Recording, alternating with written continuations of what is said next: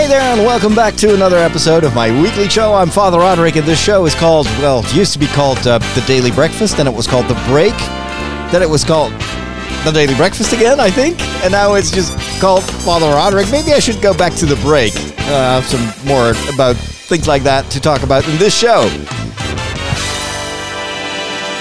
But first of all, a big thank you to my patrons who have been supporting me for uh, so much time now.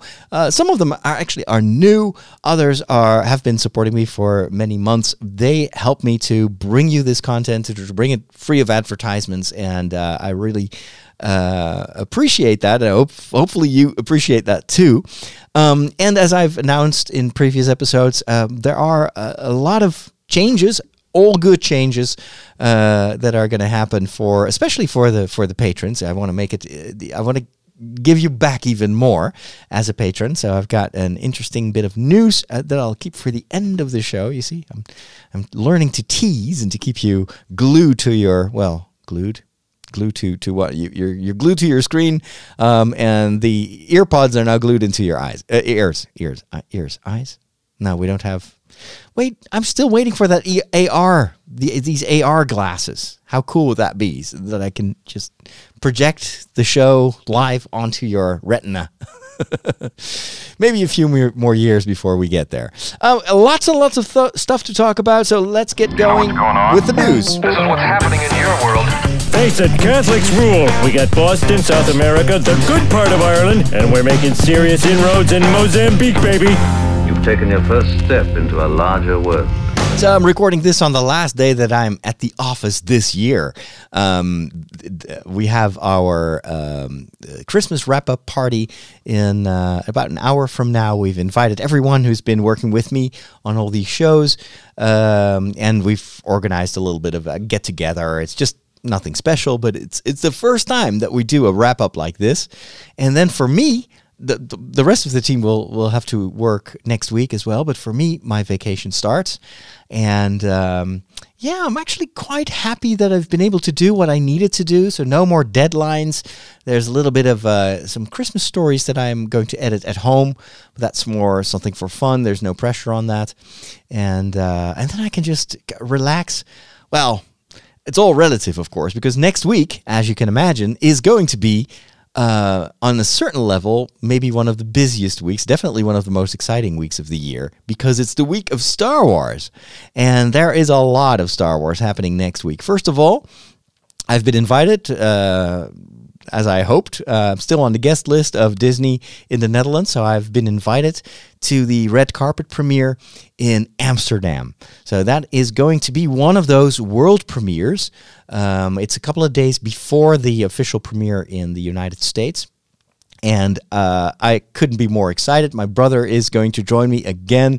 I'm so curious to hear what he will say uh, because he was not a fan of The Last Jedi, to put it mildly. Um, I'm more in the middle. It wasn't my favorite Star Wars movie, but I, I liked it for what it was. Um, so, really, really hoping that J.J. Uh, Abrams will uh, will bring everything together and that it will be a very exciting uh, closure, bring closure to the series and in a certain way to part of my life. I mean, Star Wars has been my life since I was eight years old. So uh, it's going to be really, really interesting to see what we're going to see. And of course, uh, if you follow me on YouTube, uh, which you can you can find over at uh, Father Roderick, um, I'm going to post a spoiler-free review, and I'm pretty. If you've seen my trailer reactions, where I'm jumping up and down. That's for two minutes of Star Wars video. Imagine how I will react once I've seen the entire movie. So make sure to be subscribed to my YouTube channel over at youtube.com slash Father Roderick. That's Star Wars number one. The next Star Wars event is I'm going to be a guest at the Echo Base Con uh, in Utrecht, which is a charity Star Wars con- convention that they organize every year to raise money for charity. And I've been uh, uh, invited as one of the guests on the Star Wars panel. So uh, there are some well known Star Wars personalities in the Netherlands that they've invited uh, to I don't know, share their passion for Star Wars. I don't know. I didn't get any questions in advance, but I'm pretty sure that I'll have something to say about Star Wars. And then the third thing that I hope to be a part of, but uh, I still have to get in touch with uh, my friends over at the Dutch Garrison is going to be the Dutch Garrison premiere, where all the members of the 501st in the Netherlands will get together, some in costume, some not. And I'm still an aspiring member. I'm not really an official member because I don't have a costume yet. And I hoped to get a costume this year, but uh, it'll be for next year. but uh, um, since I've known these people for so long, usually uh, I, I can join them for that for that as well. And then you know what is cooler than to watch Star Wars with the biggest Star Wars fans there are in my country. So I'm really looking forward to to next week. And it's kind of I I love it that I have the time to focus just on that. Previous years, whenever there was a Star Wars premiere, I had all my work. Usually this time of year, I'm working against very uh, strong, you know, big deadlines. So there's always this rush, this this race against the clock, and then all of a sudden you have to kind of switch over to Star Wars. Um, I, I remember one one time when we went to the Rogue One premiere, I was so exhausted and so overworked that I forgot my glasses just because my brain didn't function properly. So I watched that entire movie without glasses. Let's say it was a little bit of a blurry experience. I was glad that afterwards I got to see it several more times. and and we were sitting on the first row. That also helped. But uh, yeah, I will not make that mistake for. Um, uh, for the for this movie for the rise of Skywalker. So that is what's um, ahead of me. Also, really looking forward to just do fun stuff again. To have time to record a Mandalorian review instead of having to do that, you know, at midnight because work. Um, also, looking forward to going back to my Lego adventures. I've got a, a few big Lego sets that I've planned for uh, for the, for the next three weeks. And, uh, and I have some more plans when it comes to Lego and YouTube, but I will talk about that at the end of this show. But first of all, let me give you some thoughts about the world of movies and TV series. This is also the time of year where normally, especially when I have some time off, I watch a bit more uh, on TV. I haven't been to the movies for th- two months now. It's one of the reasons that I probably am going to uh, stop my subscription to the local movie theater because I just I don't have the time. Plus, there's so much to watch on the streaming platforms: Netflix, Disney Plus, Prime Video. Huh, why why would I go to the movies? I do not like movies. They're predictable. Like the guy gets the girl, and that kid sees dead people, and Darth Vader is Luke's father. Not liking movies is like not liking puppies. They're fine. I just get bored and never make it to the end. You know, you need a movie education. You need a movication. Now I'm gonna give it to you. I watched one brand new movie and I watched one very old nostalgic movie. Um, the first one was on Netflix, and you will probably already have heard about it. It's The Irishman, and it is a very popular movie for Netflix. It, I think it's really a, a well, you can't really talk about a box office success because it's a TV movie, but it, this could have been a, a, a real theater release. That's how good it is. It features a lot of very well known, famous actors. But what makes this movie so impressive to me, and that's what I want to talk about and focus on in my f- initial review, because I haven't finished watching the movie yet, is this is also a technological breakthrough. Um, and you wouldn't be able to tell it. If you watch this movie, tells a story of a couple of uh, mobs in a certain way, uh, mafia members um, during various moments in their lives. Um, so you will see flashbacks, you will see the current time, you will see they'll go back 20 years. So you've got these these same characters at various ages, from you know in their 30s to in their 70s. What makes this such a breakthrough is that all those scenes were filmed with the actors, with the same actors. So they didn't recast for younger uh, actors. They solved everything digitally. Now, you know that de aging has been all the rage in the superhero movies. Uh, think of the X Men, where they did that with. Uh, several actors. Um, it's also something that was very important in uh, Captain America, the first movie, where Captain America, you know, grows from from this being this this very s- small uh, unhealthy boy turns into this muscle machine, um, and that was the same kind of technology that they use normally for de-aging. They use that to shrink down his body because actually he they used when when the actor was all bulked up uh, they had to slim him down to make a convincing uh, portrayal of of the person that he used to be. And so they used body doubles but also a lot of digital shrinking basically. That technology has been you know evolving and evolving and evolving. Um, there's even going to be a movie is it a James Dean movie that they're going to do without the the actor is already dead, of course, um, and they resurrected him through CGI technology, kind of a bit what they did with Leia at the end of um, of Rogue One. Um, but they have sworn not to do that with the upcoming movie. Although I'm pretty sure that there's going to be quite a bit of digital manipul- manipulation, but it's still based on real footage that they shot with Carrie Fisher. Well, here it was the pl- plan from the get go to use the same actors for all the different time f- frames.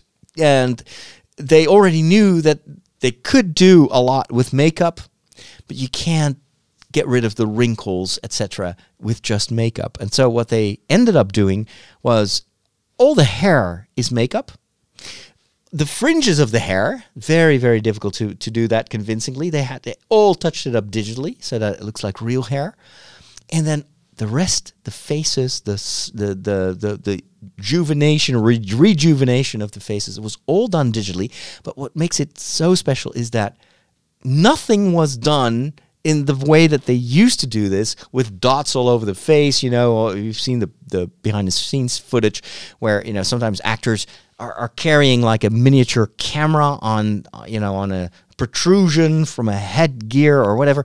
The, the director said, I don't want technology to get in the way of the performances. For me, it's the performances that matter. And figure it out how you do this afterwards. And so they've been working for four years on this movie um, and use the latest technology to de-age these actors, and the result is flawless. I was I was watching this, and it's not just the actors; it's also um, the the settings. So a lot of the lighting, the toning of the colors. They used uh, this was all shot on film, on and not just on one type of film, but they went so far that they took a type of film that was popular in that certain time frame. So there were different techniques, different development techniques, different uh, um, emulsions, um, and they wanted to emulate that so that it it, it kind of works in your mind if you see a scene that takes place in the 70s even the film that they used was the same kind of film that you would see in movies from the 70s and when they switched to modern days they use digital well digital probably not but much much higher quality. And so even with that they went completely as realistic as possible. But then after the fact they had to match of course all the the kind of the, the color toning. They had to make sure that the special effects were also looking as if they were part of that, you know, uh, of the original, what was, what was shot originally. So they had to re-add um, grain, etc., flaws, little flaws, that lens aberrations. I mean, I've, I've listened to a couple of behind the scenes uh, podcasts and also watched some stuff on YouTube, and I was blown away by the amount of technology. There is not one single shot that hasn't been di- digitally manipulated. But the thing is, you don't notice it at all. It's completely believable. Another thing that was really uh, interesting to hear from the actors themselves was that was that they were coached by um, several people to make sure that the way they move matches their age. Something I never realized that the older you get, the the more your your movement changes, the way you walk, the way you turn your head, even the way your eyes move is different at various times in your life. And so if you need to portray someone in their 30s, they have a different step. And if someone is 70 years old, then you walk differently. Your, your whole posture is different. And, and so there was so much knowledge behind the scenes that was put into making this believable that I'm not surprised that this movie is, uh, is, is you know, top of the list of so many movie lovers. Um, and this is all just the technological side. It's incredible what they've been able to do.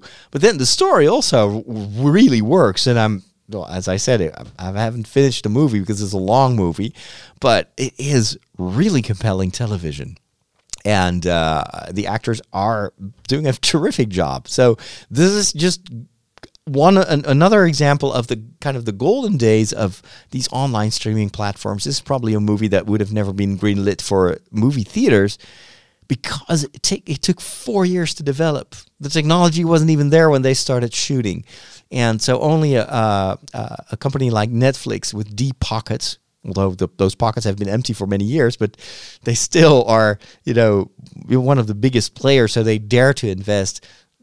Only pl- platforms like this are making this possible. Just like Disney Plus, we wouldn't have had The Mandalorian if it were if it hadn't been for Disney Plus. Because for Disney Plus, this is something that makes it so compelling to be subscribed to Disney Plus. You know, Baby Yoda, uh, but also get, getting something that looks like a movie and still it it had it adheres to the the rules of of of good television. None of that would have been financed i think by by television partners. And so it's it's awesome. All these platforms are competing not just in terms of um, having the biggest catalog but also to bring something unique to the table and that's what really makes it so so fascinating sometimes i'll have these coughing fits i'm still in the final days of recovering from uh, this bronchitis. But I talk a lot, uh, get dehydrated, and I start coughing. The other movie that I wanted to briefly mention here is a is an old movie, and I was so happy to find it on on Disney Plus. It is a science fiction movie that I remember having seen uh, with my parents. One of the few movies that our parents um, went with us. Normally, they'd just drop us off, and then my mom would go shopping because she always would fall asleep during the movies and didn't really care for it. My dad, same thing.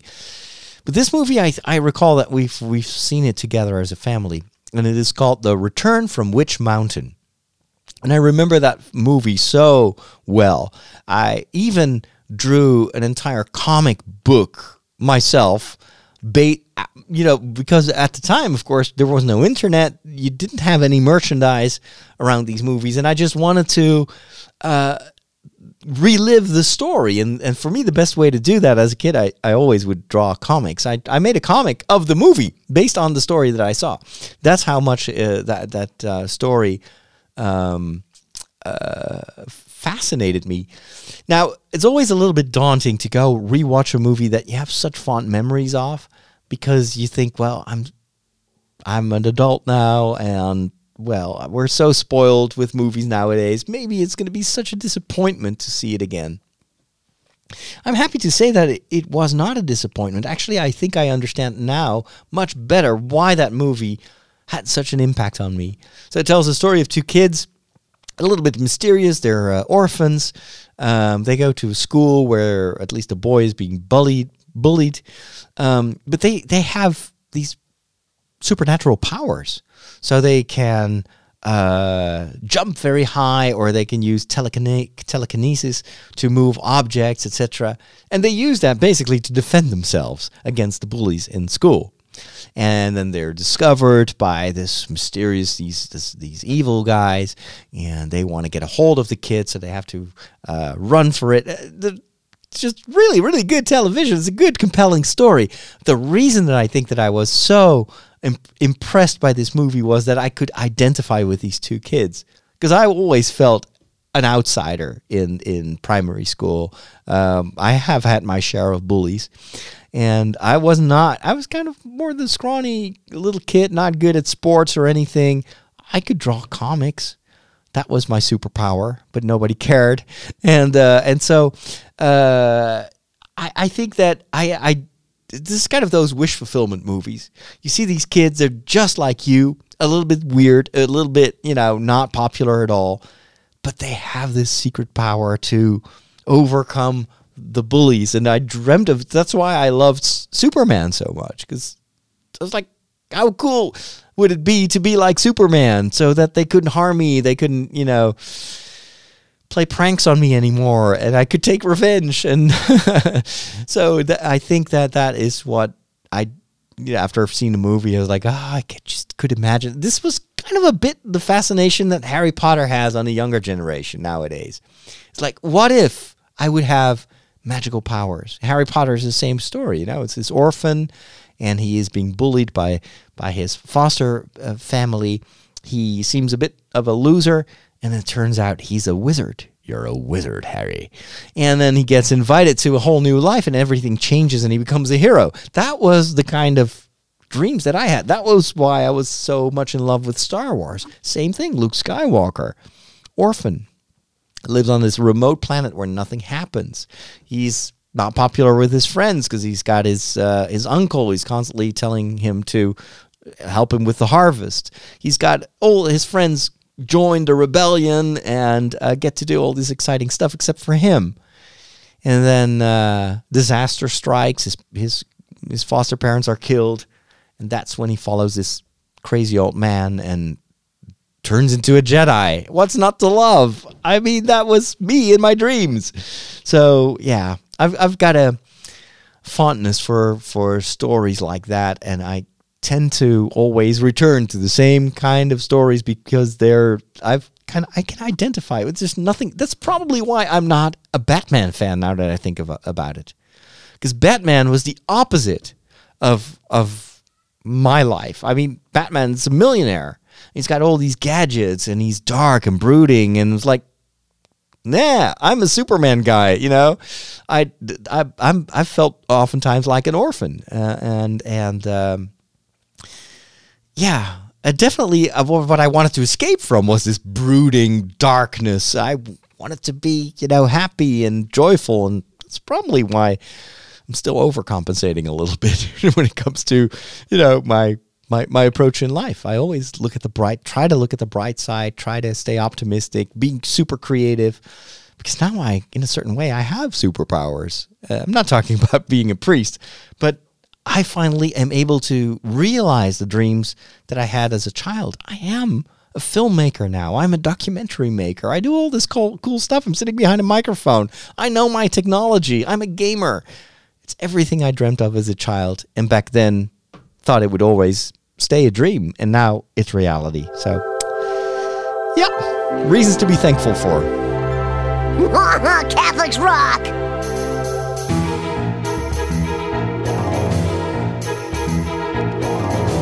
And in this uh, part of the show, I always talk about churchy stuff, things that matter to Catholics and Christians. Catholics can be a peculiar bunch. No meat on Friday. Oh, meat? What do they eat? Light bulbs? Today, I want to talk about something sad that happened just the other day. It was the announcement that one of our main churches is going to close. Man, you guys got more crazy rules than Blockbuster Video.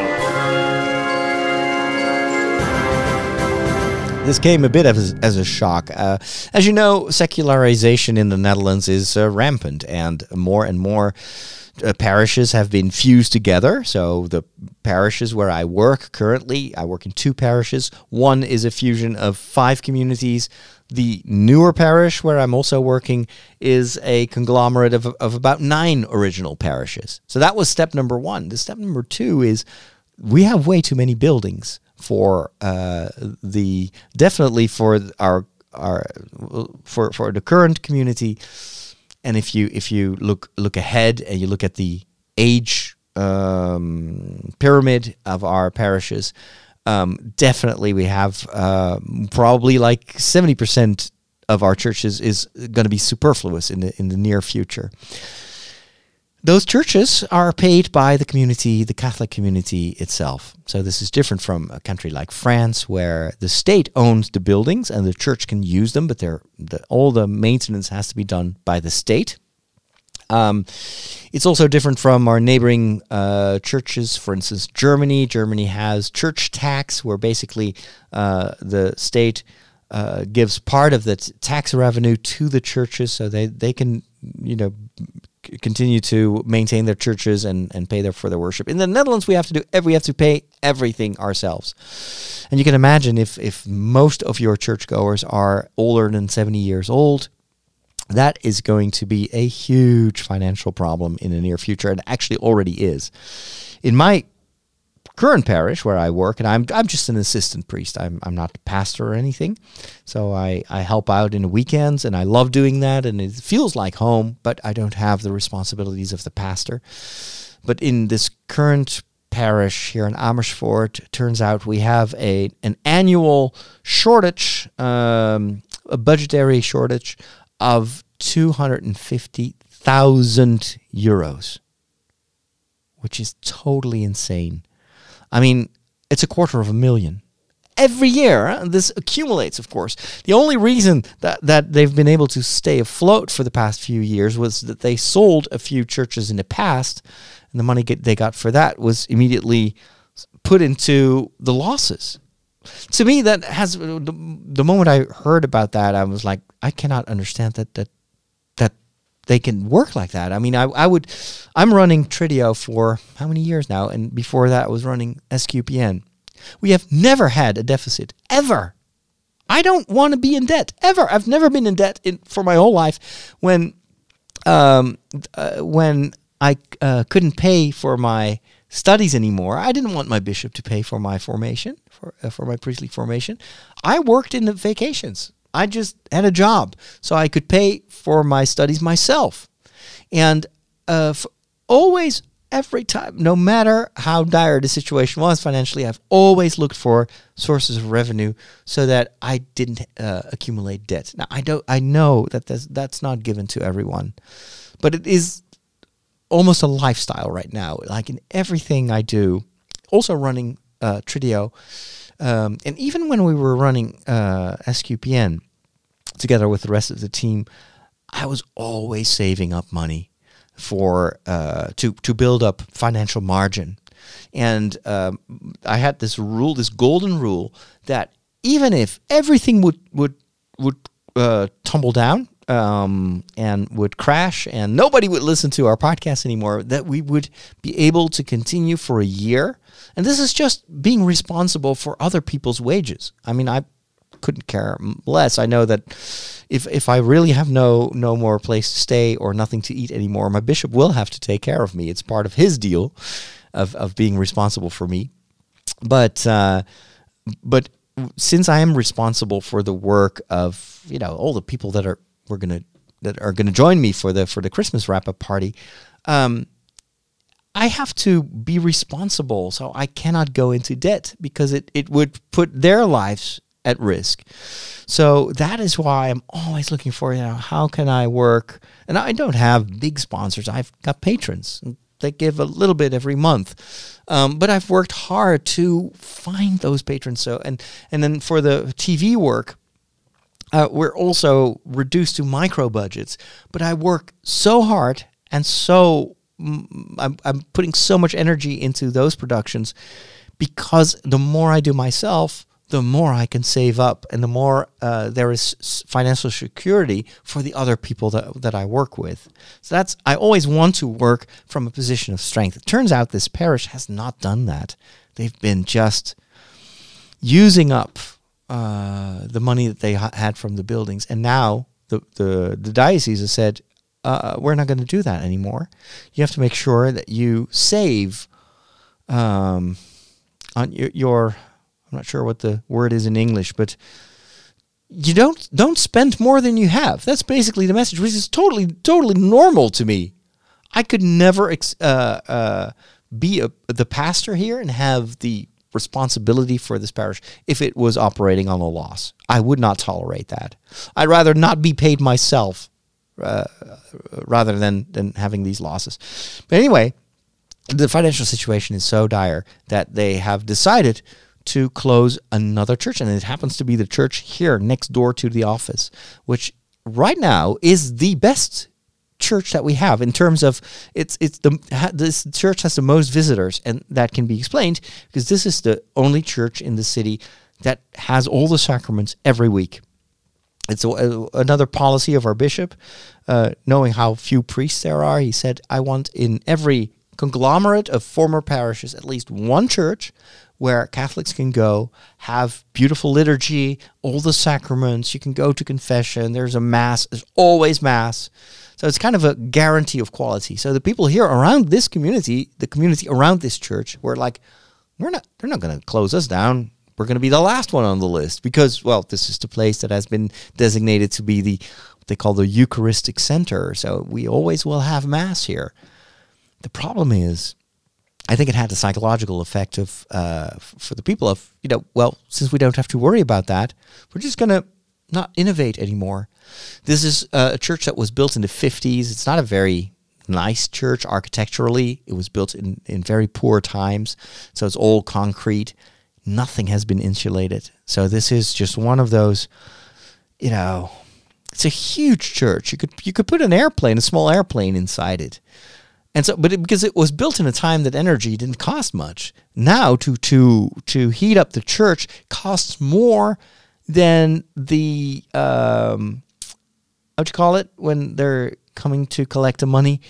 Um, so you, you it'll cost maybe two hundred bucks to heat up the church, and the money that will come in for one mass will also be two hundred bucks. So that's untenable because you also have to pay all the all the other stuff that's going on. So um, they've decided and they've announced their decision to close the church and to either rent it out or sell it. We don't know yet in the next couple of years. The thing is, they didn't communicate that with the local community at all. So they heard this like the day before yesterday, out of the blue. Nobody saw this coming, and so you can imagine what the what the result is. I'm not sure if that has been the best approach. They deliberately chose not to involve the, the local community in the process of closure because they thought it would only frustrate the volunteers. It would all, all would make it even harder. I've learned in at the university that if you change something, what you first need to do is you have to defreeze it, as they call it. So this is um, social pro- processes or something like. That. I had a course about that, and so basically, uh, a situation is always in a, kind of in a frozen state. It's the status quo. Say you want to ch- change something, you you have first before you start moving something that is solidly frozen, you have to first heat it up so that you can move it. You know, it melts and then you can move it. It's like ice cubes in uh, that are, are you know frozen hard in, in your fridge.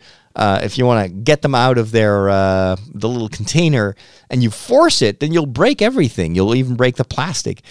Um, so you have to defreeze first, then you have to move, and then you have to consolidate. You have to refreeze it again in this in this process. Well, they basically step they they they jump the shark. They they they skip the first step of defreezing, and now now they're trying to break. They're, they're trying to move, and I'm afraid that it, it will cause a lot of damage. In a similar way, that is exactly why in the previous episode of The Walk, I started thinking out loud about the future of the podcast that I make, uh, the YouTube channels.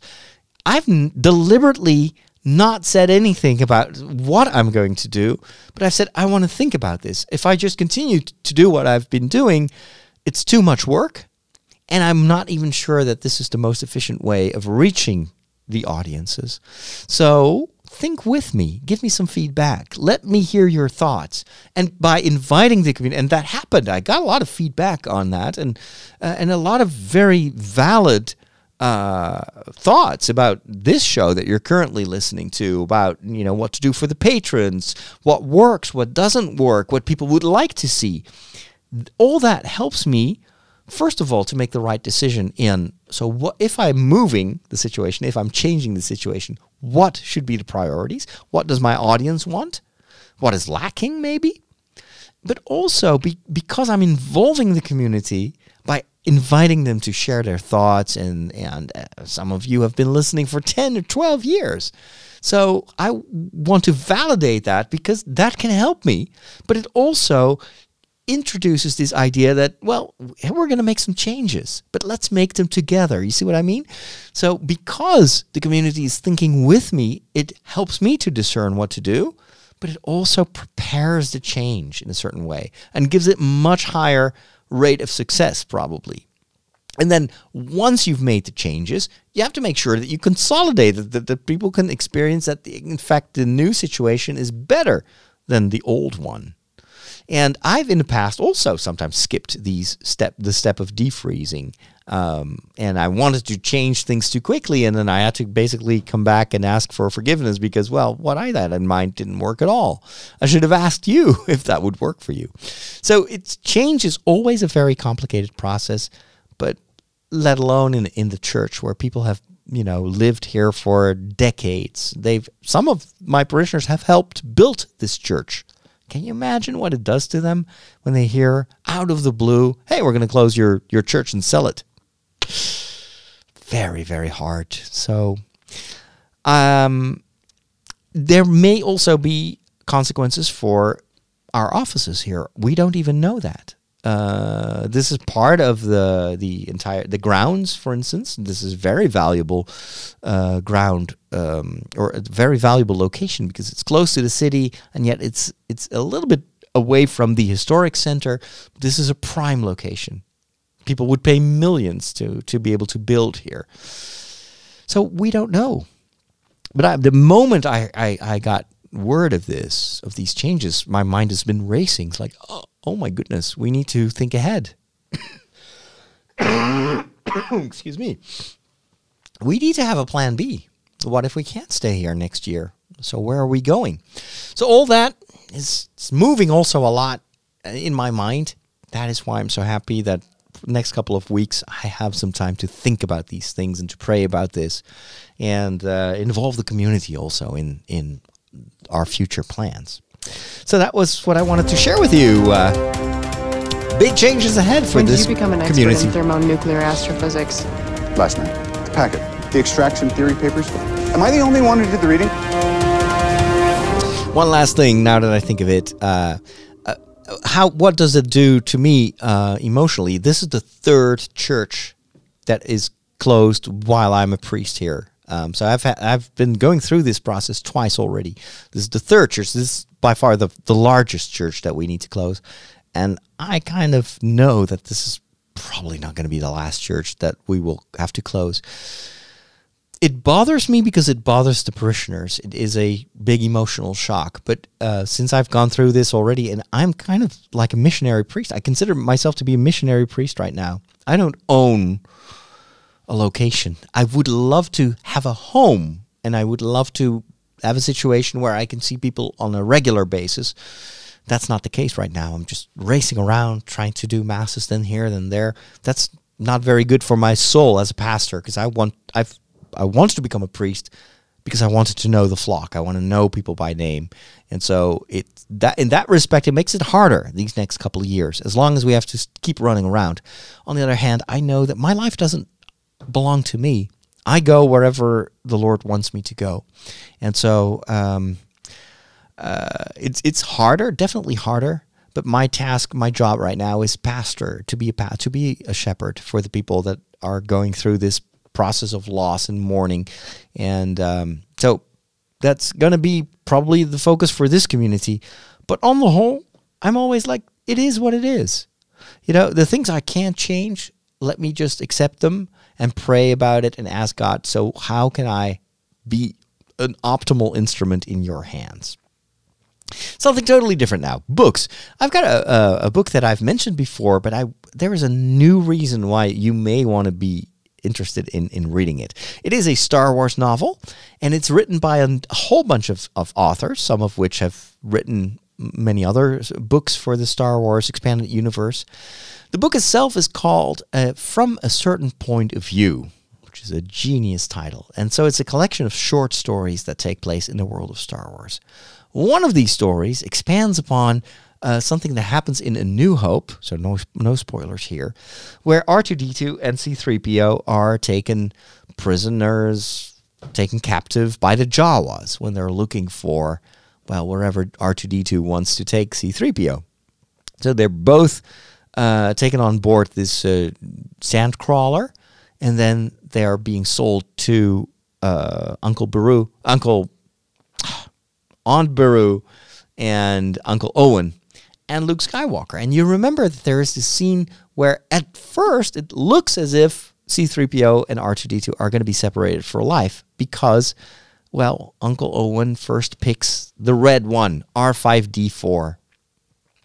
And then uh, R5D4 moves a little bit slowly, and all of a sudden something explodes in the dome of this droid. And then C3PO is, well, so actually, that blue R2 unit is in prime condition. And that's how R2D2 and C3PO stay together. Now, don't you forget about this. You know, this that scene. Well, actually, what they did in a, from a certain point of view is they developed a backstory uh, about R5D4 because it turns out, according to this backstory, that was not an accident that uh, his uh, motivator exploded. That was done on purpose. Actually, it's a beautiful story where R5D4 is sacrificing himself to protect the mission of R2D2. It's a brilliant story and just a good story, not nothing canon, uh, nothing very consequential until you watch one of those last episodes of The Mandalorian, where all of a sudden you see this familiar looking red, white colored R5D4 unit. And people were like, wait a minute, wasn't that, isn't that? Probably it is. So if you wanted to hear more about that backstory and how R5D4 made it uh, you know, to the to Mandalorian series, this is probably the story that inspired the makers to bring him back. Um, so love it when a television series um, kind of ties back into that expanded universe. It validates also the effort of these creative writers, and and I, I it, really helps you appreciate the sacrifice of R five D four uh, it- once you've read the the the novel uh, story. This is a short story in the novel from a certain point of view. We are on the cutting edge of technology. Wow. Well, what does that mean? Let's plug it in. It's going to say, hey, I see you plugged in a new device. And it's going to load in the appropriate drivers. You'll notice that this scanner built. whoa. Well, all your technology stuff, it just ends in disaster. But there is one more thing. There is definitely one more thing that I teased at the beginning of this episode, and that is I want to share with you what I'm going to focus more on next year, what I'm going to do for the patron supporters and uh, with YouTube and with these podcasts. So, first of all, let me reassure you this show is not going to go away. I've been thinking about this, and uh, a lot of people are listening to this not just to get information. But it's just this weekly contact. It's it's we're chatting and i'm talking about the things that i'm passionate about some of which may be interesting to you some of which may not be. I just got feedback from one of my listeners saying well hey with all the the, the, especially with this tech segment i can Im- make an impression on on on my kids because at least i know what's going on right now. So uh, I've got a lot of feedback from people that, that say, well, just keep this, um, but don't see it just as a show that always has to be about, you know, it has to be very much researched. Is just talk about your passion. We don't care what it is as long as we, we keep having this weekly contact. So that everyone says, without exception, whatever you do, keep the walk. So definitely going to keep the walk. That was in my plans already. But the only show that uh, I hear get feedback on that is well, well, you may want to change that, or you may want to do something else, or we wouldn't mind if that show falls away. Is what the show that I record every week for my patrons. It's the after show. It's basically just me continuing the conversation that we have on the weekly show, and uh, sometimes I will answer questions in the in the comments, etc. Because I can't really have a dialogue with the, with the visitors while I'm recording the show, but it doesn't really add much. It's, it's just a little something, but it doesn't have a specific value. So that's basically a waste of time, at least to serve that as a podcast. So what what is going to be the alternative? I've thought a lot about this, and I think if there's one thing I would like to bring back, something that gave me joy to make, um, and that is also something that is pretty unique and may also work as an incentive for people to to join the patron community, is what used to be called the Catholic Insider. Um, and for those of you that are newer listeners uh, or viewers on YouTube, that basically was a series of lo- series I've done for almost 10 years where I would record audio documentaries. Very immersive audio documentaries. So where in stereo I would be for instance I would be in Africa and would walk around you would hear the sounds of the of life there, of the insects, of culture and and I would tell the story. I would just try to visualize in your mind what I was seeing. So it was kind of what I do for video as well, what I love to do, documentaries. But I would just use audio and narration. And uh, th- there is not much out there. there. There are thousands and thousands of podcasts nowadays. Um, and I can never compete with that. But what I can compete with, well, well, what makes the audio documentary so unique is that that is a way to forget about your own world. You close your eyes and you're where I am, and it can be anywhere in the world. And oftentimes it was possible to tell stories that I could not possibly do with video because a camera is very intrusive. A microphone, you don't even notice that it's there. And also, uh, visual storytelling has huge post production uh, costs. Um, putting uh, one TV show or one documentary together will take weeks sometimes of editing. That is something I cannot just easily add. So what we're going to do is we're going to, you know, I will, I will talk about the specifics later. But my, my current idea is I would like to give to bring back the Catholic Insider. Not sure if I will call it like that, but I want to bring back these audio documentaries or these, we call them sound seeing tours. So you've got sightseeing, and this was sound seeing. Um, and I want to start with bringing back the old series that I've recorded, some of which you've never heard. Um, so, and, and they're no longer available online because we split up with SQPN, and SQPN has not uh, kept them online. We don't we've never put them back online either. So we've got travels through Spain, Ireland, uh, the United States, Canada. Um, I've got series in uh, Australia, uh, New Zealand, Africa. You name it, I've been there and I've recorded shows there. So we're going to bring those back to the lower level tier of um, of Patreon. And then for the next tier, I am going to solidly invest in the documentaries.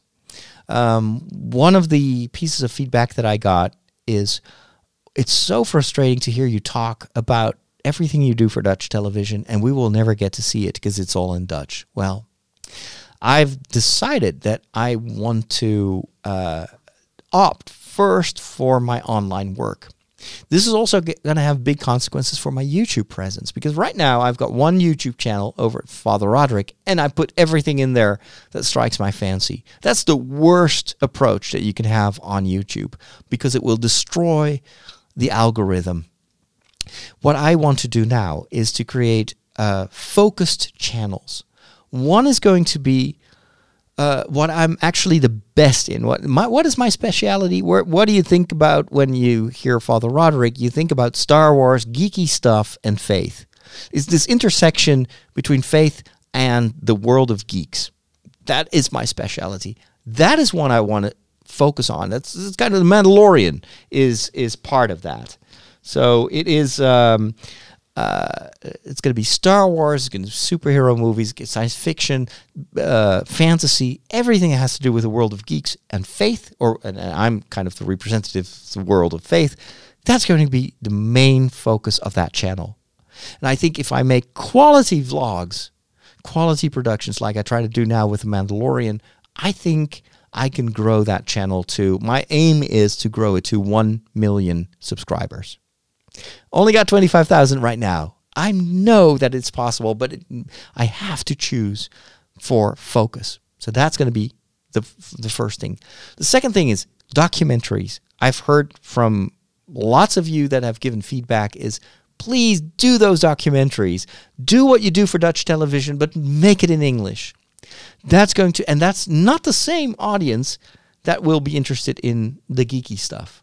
So what I'm going to do is I'm going to create a second YouTube channel, and that's going to be documentary only, maybe with some extra videos about how I make these documentaries, because there's also interest, a lot of interest in these low budget techniques that I use. I mean, I've filmed my entire Ireland documentary with a f- cell phone. And I know that I can teach that to other people as well. I, kn- I there is a market for that. There is an audience for that. But anyway, documentaries. And then there is a third channel, and that is basically everything else. So I like to just go online and just mess around with Lego. I will never be able to do to have a successful Lego channel just based on Lego. It's not going to work because I'm I don't specialize in that. I there are months that I don't have time to build Lego. There are these other things. Well, well this this show that I'm currently streaming on YouTube.